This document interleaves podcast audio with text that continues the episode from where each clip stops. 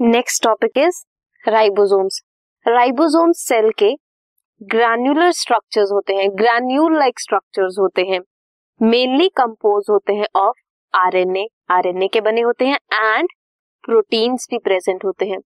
कोई भी मेम्ब्रेन नहीं होती इसके सराउंडिंग में means ribosomes are not membrane bound eukaryotic ribosomes जो होते हैं मींस जो यूकैरियोट्स में प्रेजेंट होते हैं, वो एटीएस होते हैं एंड प्रोकैरियोट्स में जो होते हैं वो सेवेंटी एस होते हैं।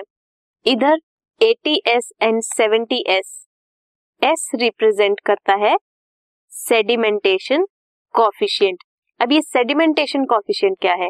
It is indirectly a measure of density and size 70s और 80s राइबोसोम्स जो होते हैं they are composed of two subunits हम नेक्स्ट देखेंगे वो सब यूनिट्स कौन कौन सी हैं। It is the major site of protein synthesis ribosome क्या करती है? प्रोटीन सिंथेसिस इसका मेन फ़ंक्शन है प्रोटीन सिंथेसिस का।